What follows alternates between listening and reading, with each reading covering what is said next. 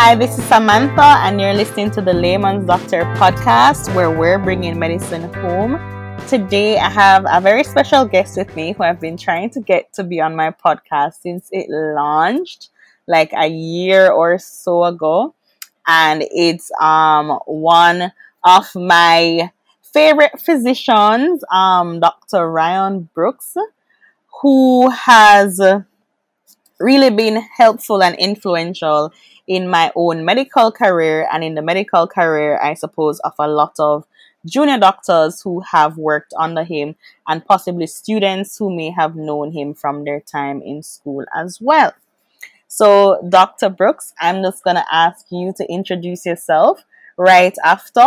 We're going to be talking about bedside manner and just everything around that and having a conversation about how to interface and interact with patients, um, especially in a situation like now where us as healthcare physicians might be under more duress or stress and have increased patient loads um, with limited resources. So, Dr. Brooks, can you introduce yourself for us, please? Sure. My name is Ryan Brooks, as Samantha would have mentioned. I am a physician. I'm a senior registrar in, in the health system, which means that I've completed a qualifying exam to be a consultant. I work in one of a very high volume part of the health sector called the hospital, for want of a better term. Um, and as Samantha would have mentioned, yes, patient load is high. It is increasing, what with COVID and many other things happening in the world and in Jamaica. So, bedside manner is something that is indispensable in getting a patient to the place where one, they accept the treatment, two, they feel confident in the person who is administering the treatment, and three, they feel that you know they're served in the system because as humans, we're not we're not robots really. We, yes, medications need to be dispensed, but it also needs to be dispensed in a context that supports a feeling of being cared for, whether male, female, old, young everybody, it would appear, responds better to feeling a sense of being cared for. So, if I were to say what bedside manner is, bedside manner is a way that we, the physician or any member of the healthcare team, interacts with the patient at that point of vulnerability, and where that interaction can either go well, where the person feels that sense of care, the sense that something is happening for them, um, some progress is happening in their case, or they feel, you know, disappointment, anger, you know, hurt many times. Um, so that's a very critical place to where where the healthcare provider and the person receiving the healthcare interface and interact. All right, thank you for such a succinct um, summary of what bedside manner is. Um, I think that a lot of persons think that as physicians or as medical doctors that this is something that actually comes to us naturally. And I beg to differ. I remember leaving medical school, I had a conversation with a with um someone from the community health and I said to them, you know, I really think that we should place empathy and um those kind of soft skills in our actual courses and make it uh a course that actually has a module, has examinations, has um, practicals, and so on, versus kind of leaving us learning about bedside manner from this this what's the word I'm looking for? Um, in apprenticeship approach, right? And when I was doing the research for it, I looked around and I looked at the research available and in first world countries, things like empathy, it's actually a module or it's actually a course that's put in place at many medical schools. Not a lot, but it's still put in place. And I, I still think that we're stuck in this idea that, well, we can learn medicine from the books, we can learn how to treat persons and patients from the books, and in practice, we learn how to examine and practice medicine. But I think there is value in having actual classes and actual on paper um, items about soft skills. So, knowing you personally and why I brought you on here is simply because I've seen you in action. Um, and it's not just me, it's a lot of persons have um, kind of spoken about your approach to patient care and your approach to patients. And you kind of start to hear or learn about um, doctors who other doctors kind of look up to in terms of what they see as uh, good interpersonal skills with patients. And um, others who you may want to just learn what not to do from them and so on and this has kind of been a not like an unofficial type of thing and kind of just been how we learn. We just kind of, for me, for example, I would just go to school and even know working, there are physicians who I see, and I'm just like, okay, I love how you do this, right? So I'm going to try and adapt that um, in my own best practice. So I don't know, what are your thoughts? How do you think that one we learn about bedside manner, and do you think there's a way that we can improve on how we learn it? Well, you, you raise such excellent points. The truth is, bedside manner has to be taught. There are clearly some persons are more empathetic than others, and therefore there is always some learning to be had.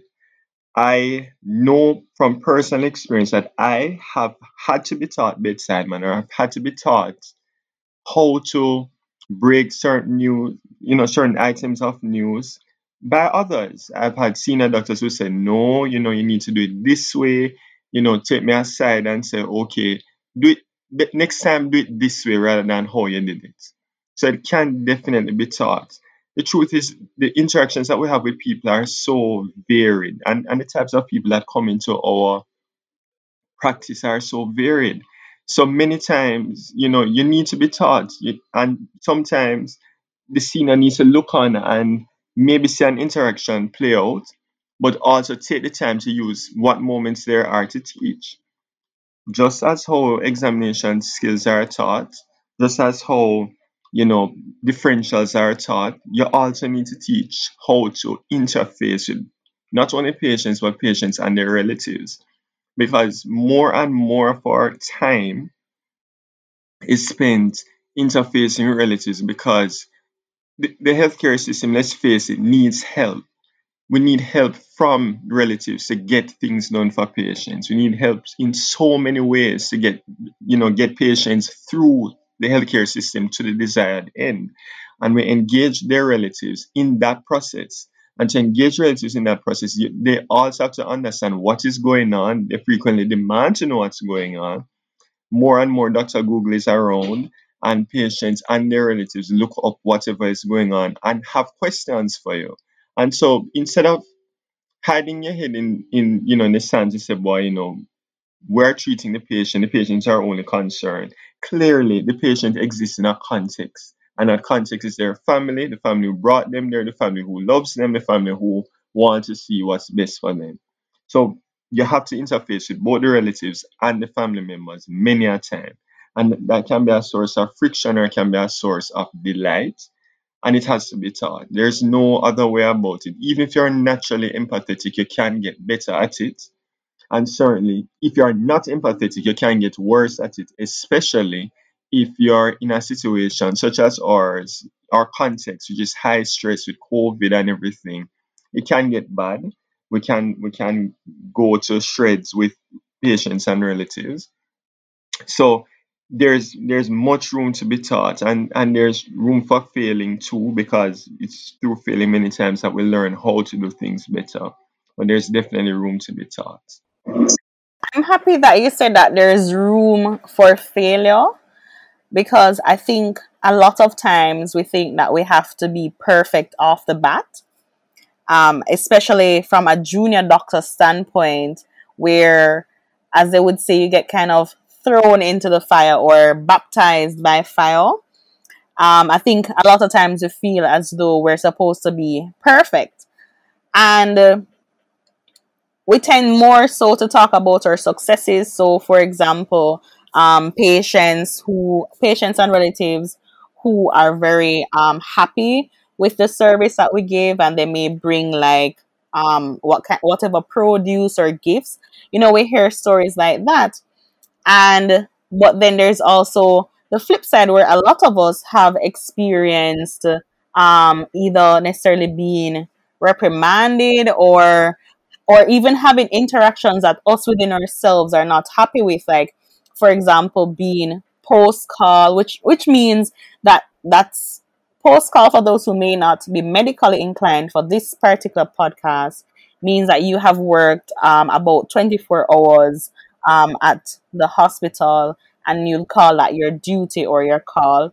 Um, maybe you're tired, maybe you're hungry, maybe you're frustrated, you're sleepy, upset, and sometimes that translates that translates into how you give patient care.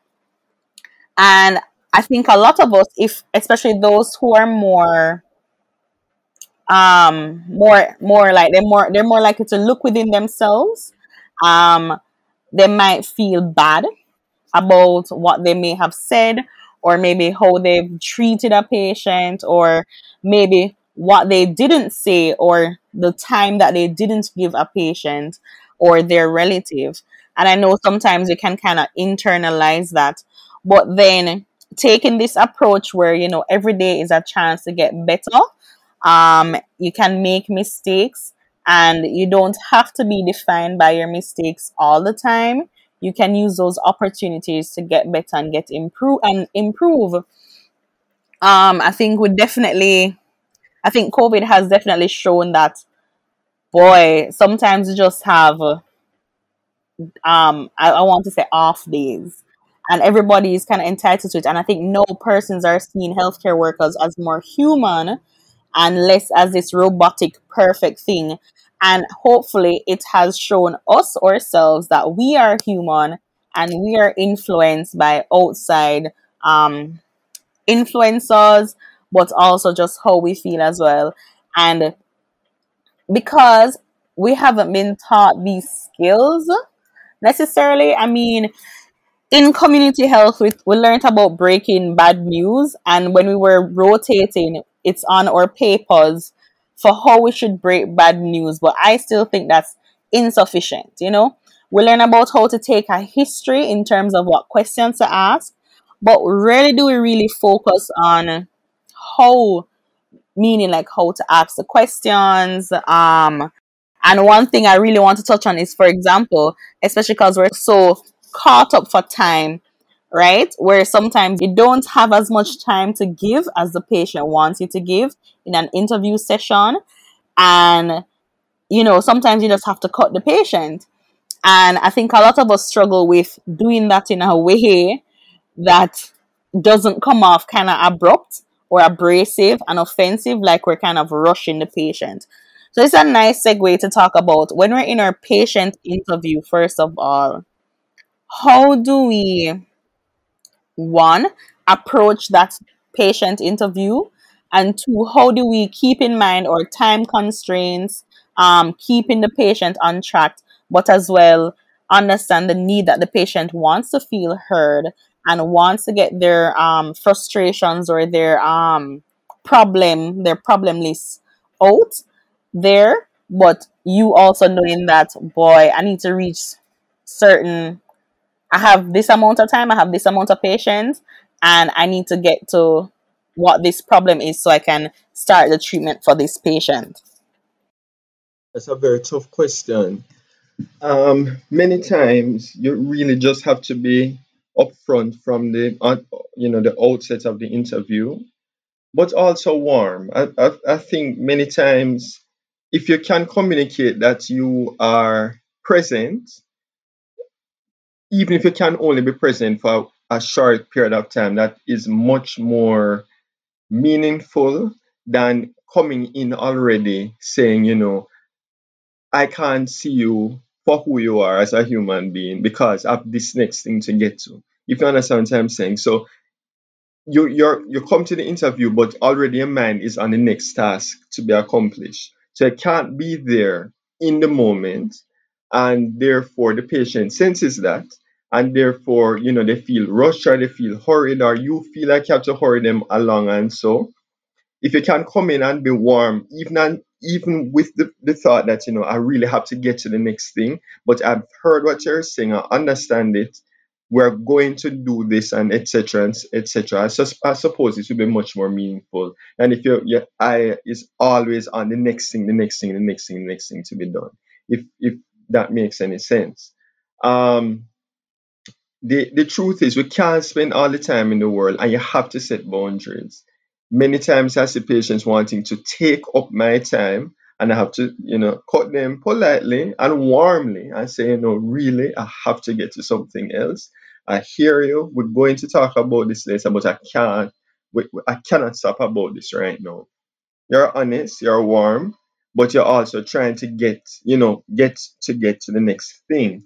We always have the next thing to get to, unfortunately we can't spend all the time in the world, but we can also, for the moment in time that we're there, aim to be as present as we can in, you know, with the patient in the time, which also means, you know, the certain conversational things like the ums and the ahs and whatever it is, which should come naturally, but maybe they don't, to help the patient understand that you are indeed listening, um, can help to let them know that you're there, you're present, you're not on your phone, WhatsApping, whatever it is, you know, whomever it is.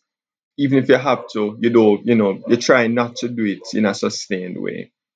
So it's it's, it's difficult to even say it, but you know the pressure. Everybody knows the pressures they're under. The higher the level you get, the more pressures you're under. Per, people may not realize it because you have many, you know, pots on the fire. But if you can, for a moment, for that one little moment, be present, that will mean a lot.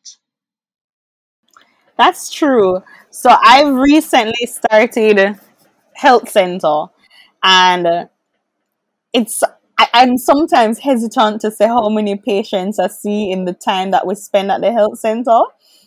Um, but it's a lot of patients for the small amount of time that you actually have available. So the interview times vary.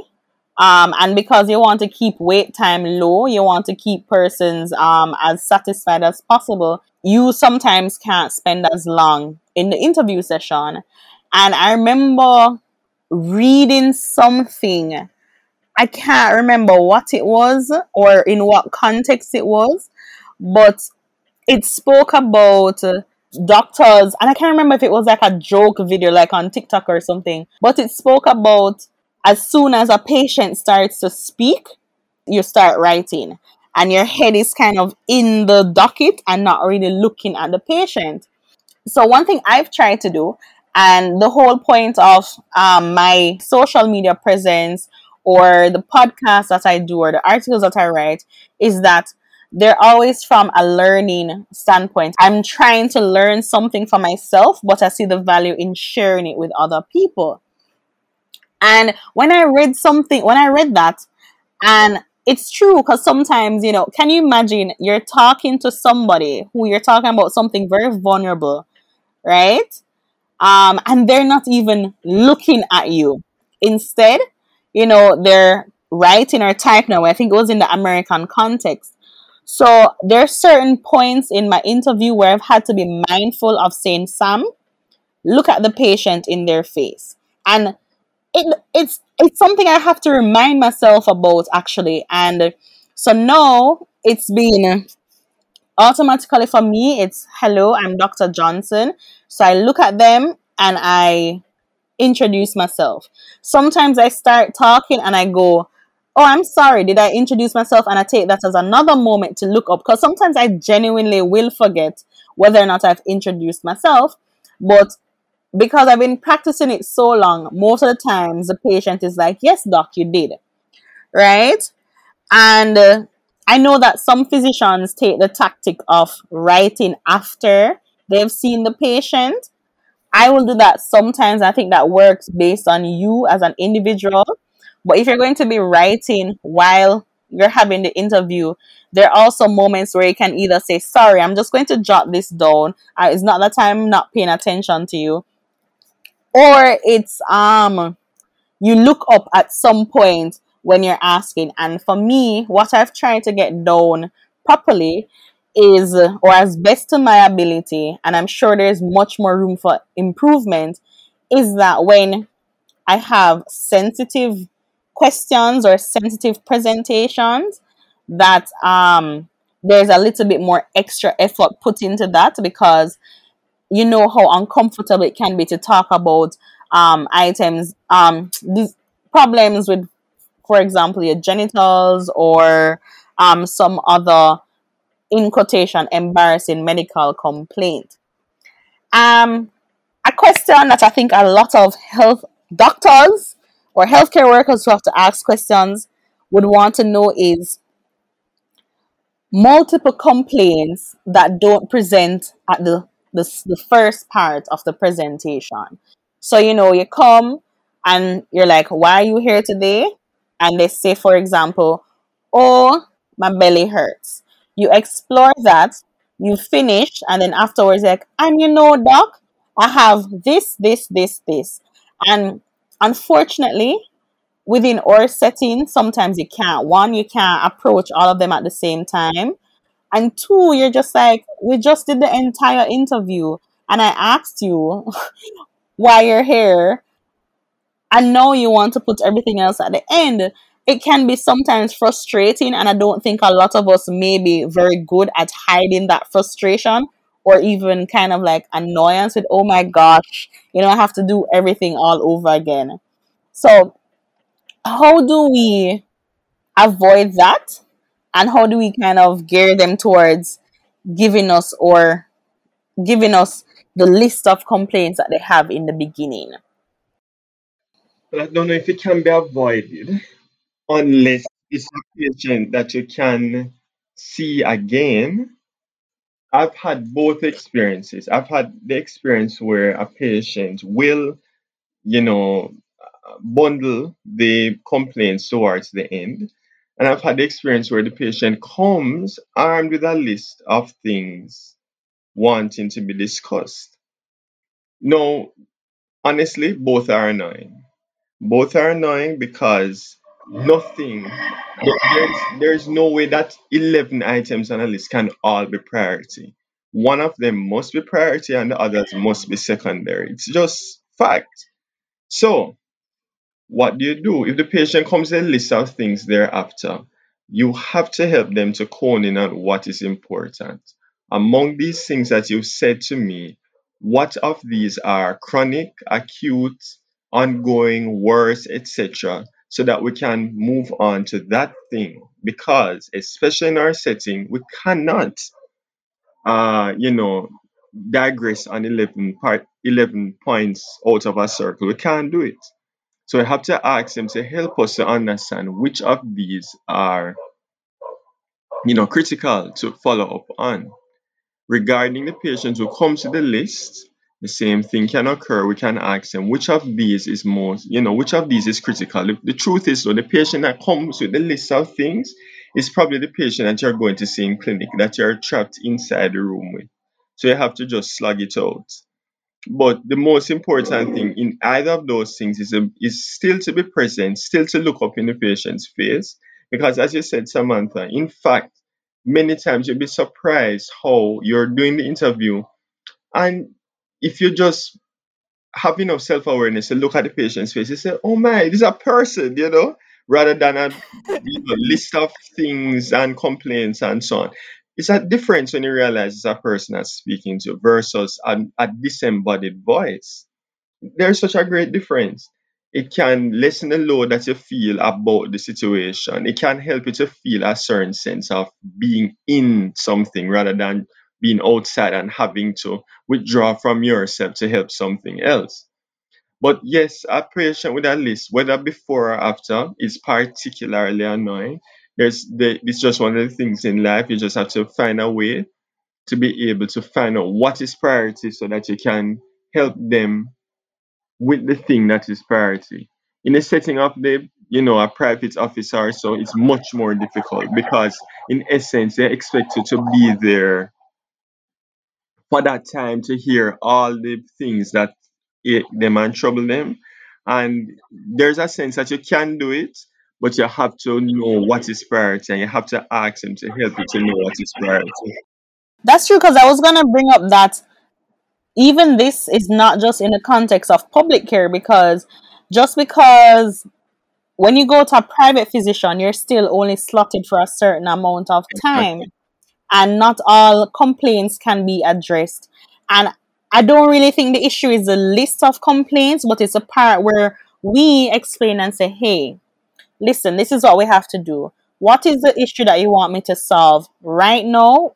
And what can we what can we look at at a later date for you to do a follow-up appointment about you know and just help them understand that it's not that doctor doesn't want to talk about your list it's just that we have to keep in mind our timing constraints and the other patients who are waiting and that we want to we want to try and look at the problem that is going to have the greatest impact on you first.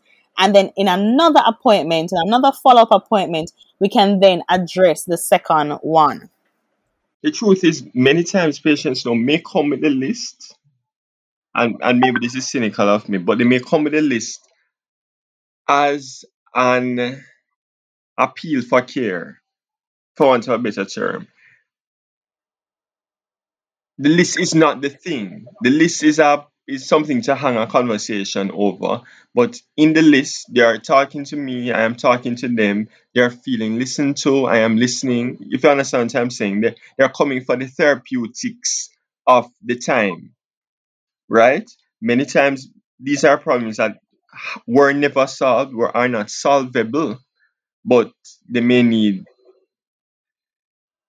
uh, encouragement or you know hope that you know life continues etc so sometimes there may not be necessarily problems to solve it's just that they want to talk to you they feel if you're the person that can listen gives the appearance of somebody who listens well then you know they, they may feel more open to speak about the things and maybe in an untrammeled time, they may speak about what is the real issue.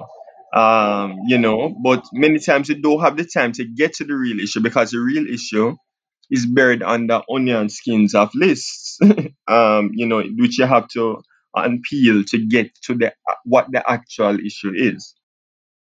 that's so true i've had that experience and i remember just this week a patient came in into the interview room and they said doc i've been to so many doctors um and i've just not been getting help. You know one of my doctors just says that you know i'm just being um i can't remember the word. It's not a hypochondriac. They didn't use that fancy word but kind of something like that. But then when i asked why are you here today? it was very difficult for them to articulate why they're here today. Mhm. and it, when when when it is that you come with such vague complaints and you can't necessarily pinpoint what it is sometimes it can be difficult to to find out what the issue is and you sometimes get unnecessary investigation unnecessary medications and so on and i could see the patient's frustration because i 100% believe that something was wrong Mhm. but it's almost as if they they could not tell me what it was but then there was this expectation that i was supposed to know. And i found myself saying a lot of times that hey you have to help guide me because i'm going to be able to tell nine times out of ten what the problem is based on my history and the questions you answer and how you answer them right? And for me that was kind of a wake up call because i said you know samantha sometimes you have to put yourself in their shoes and i could look i could see this lady's frustration and see her it was almost kind of like this i don't want to say desperation but it was very close to that to saying i've had this issue for months now. It's an embarrassing uncomfortable issue and i just can't seem to get the help that i i need no matter what investigations i do no matter what um medications i take i just can't seem to get it and you can imagine I'm in a clinic setting and I've spent maybe about 20 minutes to half an hour in this interview room trying to get to the bottom of this chronic problem. And I, I I don't know. I think at the end of it, I just I literally was just very honest and I said, you know, boy, it this was re this was really a difficult one to get to the bottom of. Mm-hmm. But this is what I think it is because we finally peeled back all the layers, all the issues. We went through the history, we went through what medications they got, the results they got, and we finally reached the end of it. And when we finally reached it, the patient was so apologetic. You know, they're like, I'm so sorry that I don't know what's happening. But and they literally said, But me know me an idiot, me know myself. And I was just like, You are not. You're not an idiot. You know, you have a problem that is fine, right? However, because the specifics of it are so hard to come by, right? That it takes it takes a little bit more time and a little bit more interest to find what the problem is. But we eventually did it. And I think for a lot of us, sometimes there's difficulty in communicating with our patients, Mm-hmm. um, especially because in Jamaica, and if you're in the public system, you're seeing patients of a certain, you oftentimes see patients of a certain education level. And I find myself that when I go to doctor sometimes and I, I, for example, have a feeling, sometimes I can't even find a word to describe the feeling. And, you know, you you're a university trained person you're expected to have this level of intelligence or education and this level this grasp of vocabulary and descriptive words and whatnot.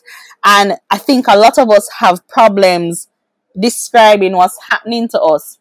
And but then we have this expectation a lot of times that patients can kind of just say to us this is what i'm feeling. Here it is. Um, and have the words perfectly to say it because definitely the most i think the most annoying thing to hear is must have pain or it hurts and you're just like okay but what does it feel like? And you hear but it just hurts doc. Right? Mm-hmm. and i have times where i feel something i mean i'm feeling some kind of pain i have no idea how to describe it. So i don't know. I don't know. Well, I think many times we, we fail to realize the diagnostic value of the interview, right? We, we feel that we have to go on to do tests and so on. But are those tests necessary? Did the interview support your need for getting those additional tests done? And many times the answer is no. So we, we in a sense, we kill up ourselves saying, oh God, oh God, oh God, I have to finish the interview setup to get them to do one bag of tests to interpret, etc. When in fact, the interview may have really straightened out the issue for you, saying, okay, this is not acute, this is not likely to have occurred, this is a major issue, let's investigate this particular issue. And so you have more selectivity in terms of the type of investigations that you do and so on. So there's therapeutic value in the interview.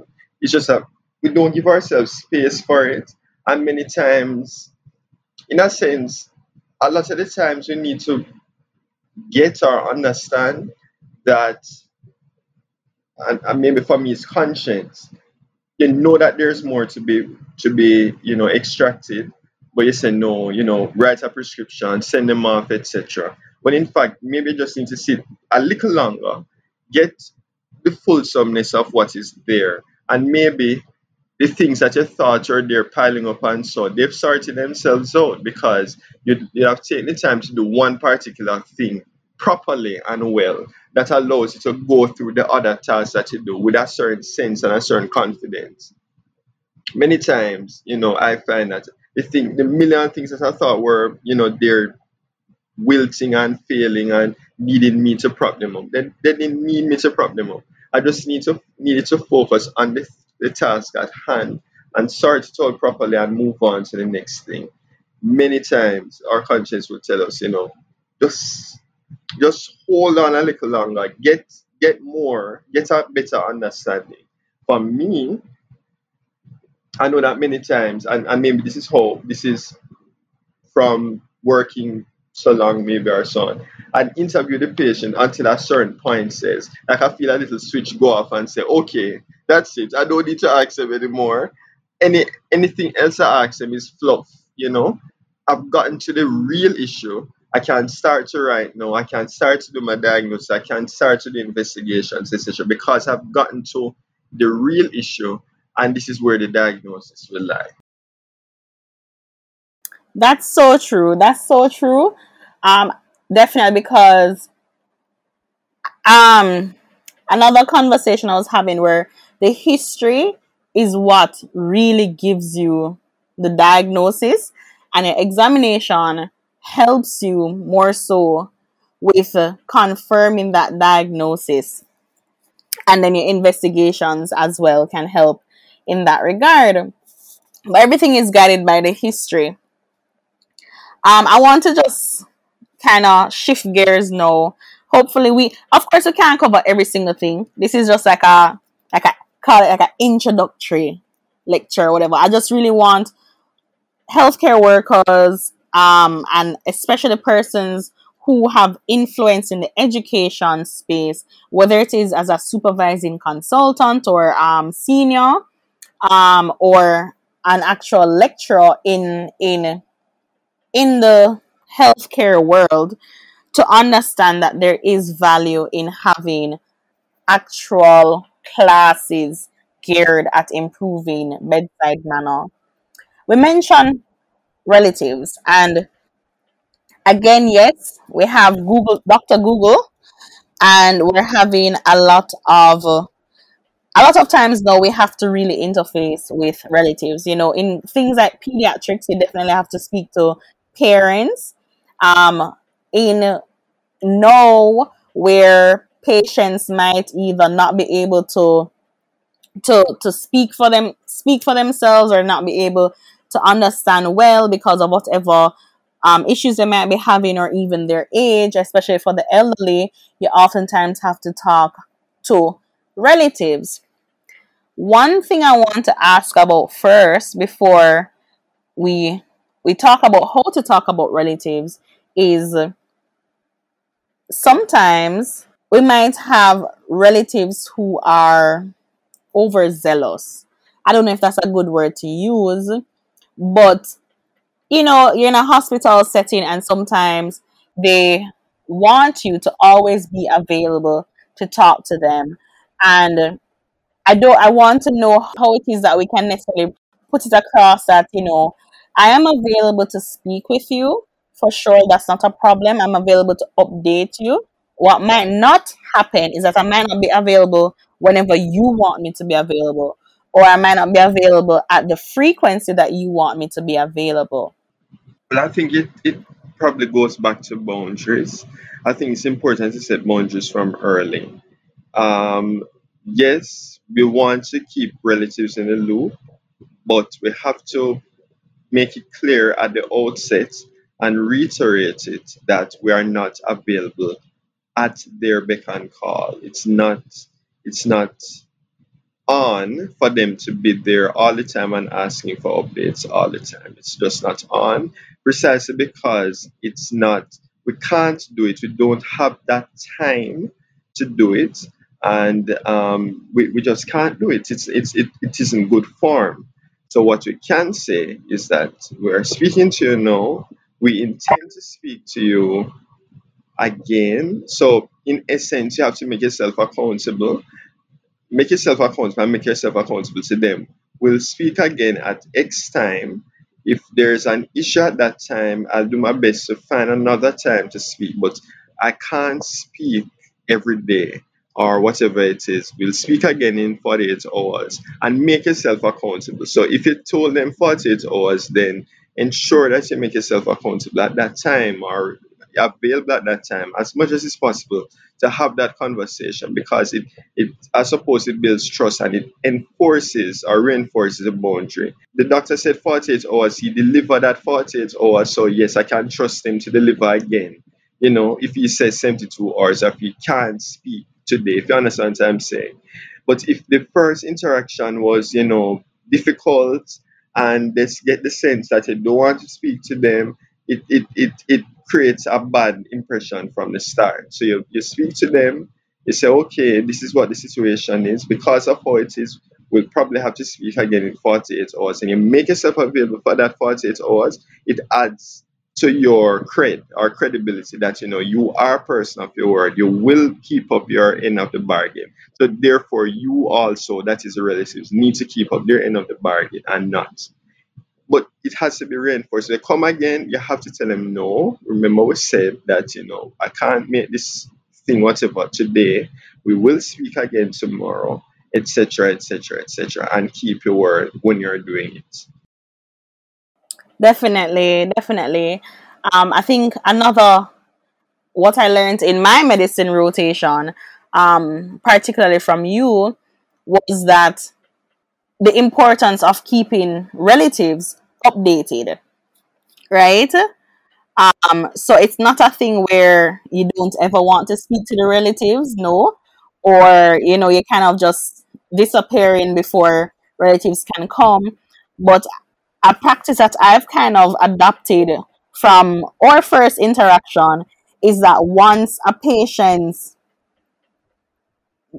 current medical how they are, their medical status changes, that uh, what I will do is inform the relative.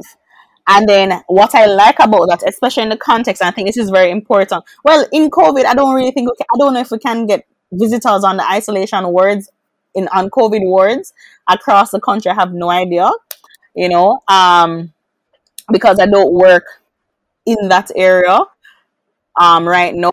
But I remember the value of when, for example, a patient is deteriorating instead of waiting until the patient has crashed or has passed to call the family, you kind of call them and you bring them in and you know you give them a heads up on what is happening and kind of you know softly say you know it's it's not looking so well. We can't speak in definitives but you know we'd encourage you know to bring the family and spend some time with your relative and i found that that that makes when if and when they eventually pass or um, whatever complica- complication has happened, it makes it such a nicer a, a nicer experience um, for both the patient and for their relatives, right?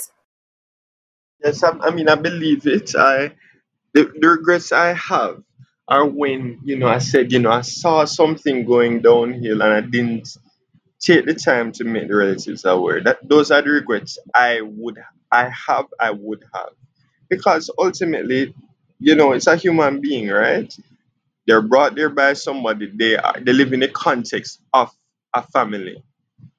The persons there, you see them going the way of all flesh. You, you would want somebody to know if if it were your you know your family. You'd want to know, you know, to spend the, the, the remaining time, whatever it is, to be there. So when I see that happening, as much as is possible, I really try personally to make the effort to speak to the relatives because ultimately, you know, we live with each other. We live in family. We live in connected groups. We don't, you know, no man is an island, as somebody says. So if you can make that connection with the relatives before the, the worst happens, then it would mean so much. I, I would suppose it means so much to them because in my head it would mean so much to me if I were in that situation. For real, that's for sure. Um, yeah, I think I think this is a great place to to really end it. Um, I think we've spoken about so much in a in a very small amount of time, and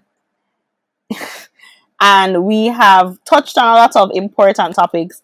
And I really hope that, or my best advice that I can give, because it's one that I try to live by, is to look for good examples but also learn from bad examples. And hmm sometimes their own self can be a bad example. And there's nothing wrong with looking at your past experiences and your past mistakes, taking a step back and saying, but how was I in the wrong and how could I improve and how could I be better? Right? So that's what I've been trying to do until we have some kind of formal class put in and Yeah. formal practice put in, but learning from adapting the good examples and learning from the bad examples. So, uh, Dr. Brooks, you know, I don't know if you're on social media or anything, or like if you have anything to promote. I don't know. Usually, this is where I ask persons to to, to plug either, themselves. yeah, to plug themselves. No, unfortunately. I as, as I've always told Sam, I'm like old. But you, we've had this inside joke before. I am a millennial just like you, but my social media presence is limited. I live mostly in the real world. Actually, I live mostly in the virtual world, but that virtual world is in my head, not on social media. All right. So thank you so much again for um, being a part of this podcast. I hope that persons take the value from it that I have taken, and I really wanted them to have an opportunity to learn from one of my good examples. And it's really encouraging to hear that you are where you are because one, you've learned from your own mistakes, but you're also continuing to learn even at this point in your career, right? So, thank you so much for being on the pod. All right. Thanks for having me. So, thanks everybody for listening. Um, I hope you enjoyed this. If you want to reach out to me or follow me, I'm at the Layman's DR on Instagram and on Twitter. You can email me at the Layman's Doctor. That's completely spelled out. The Layman's Doctor at gmail.com. And if you enjoyed this, please don't forget to like it, share it, and leave a rating and a comment. I would really, really appreciate that. Until next time, thank you again for listening.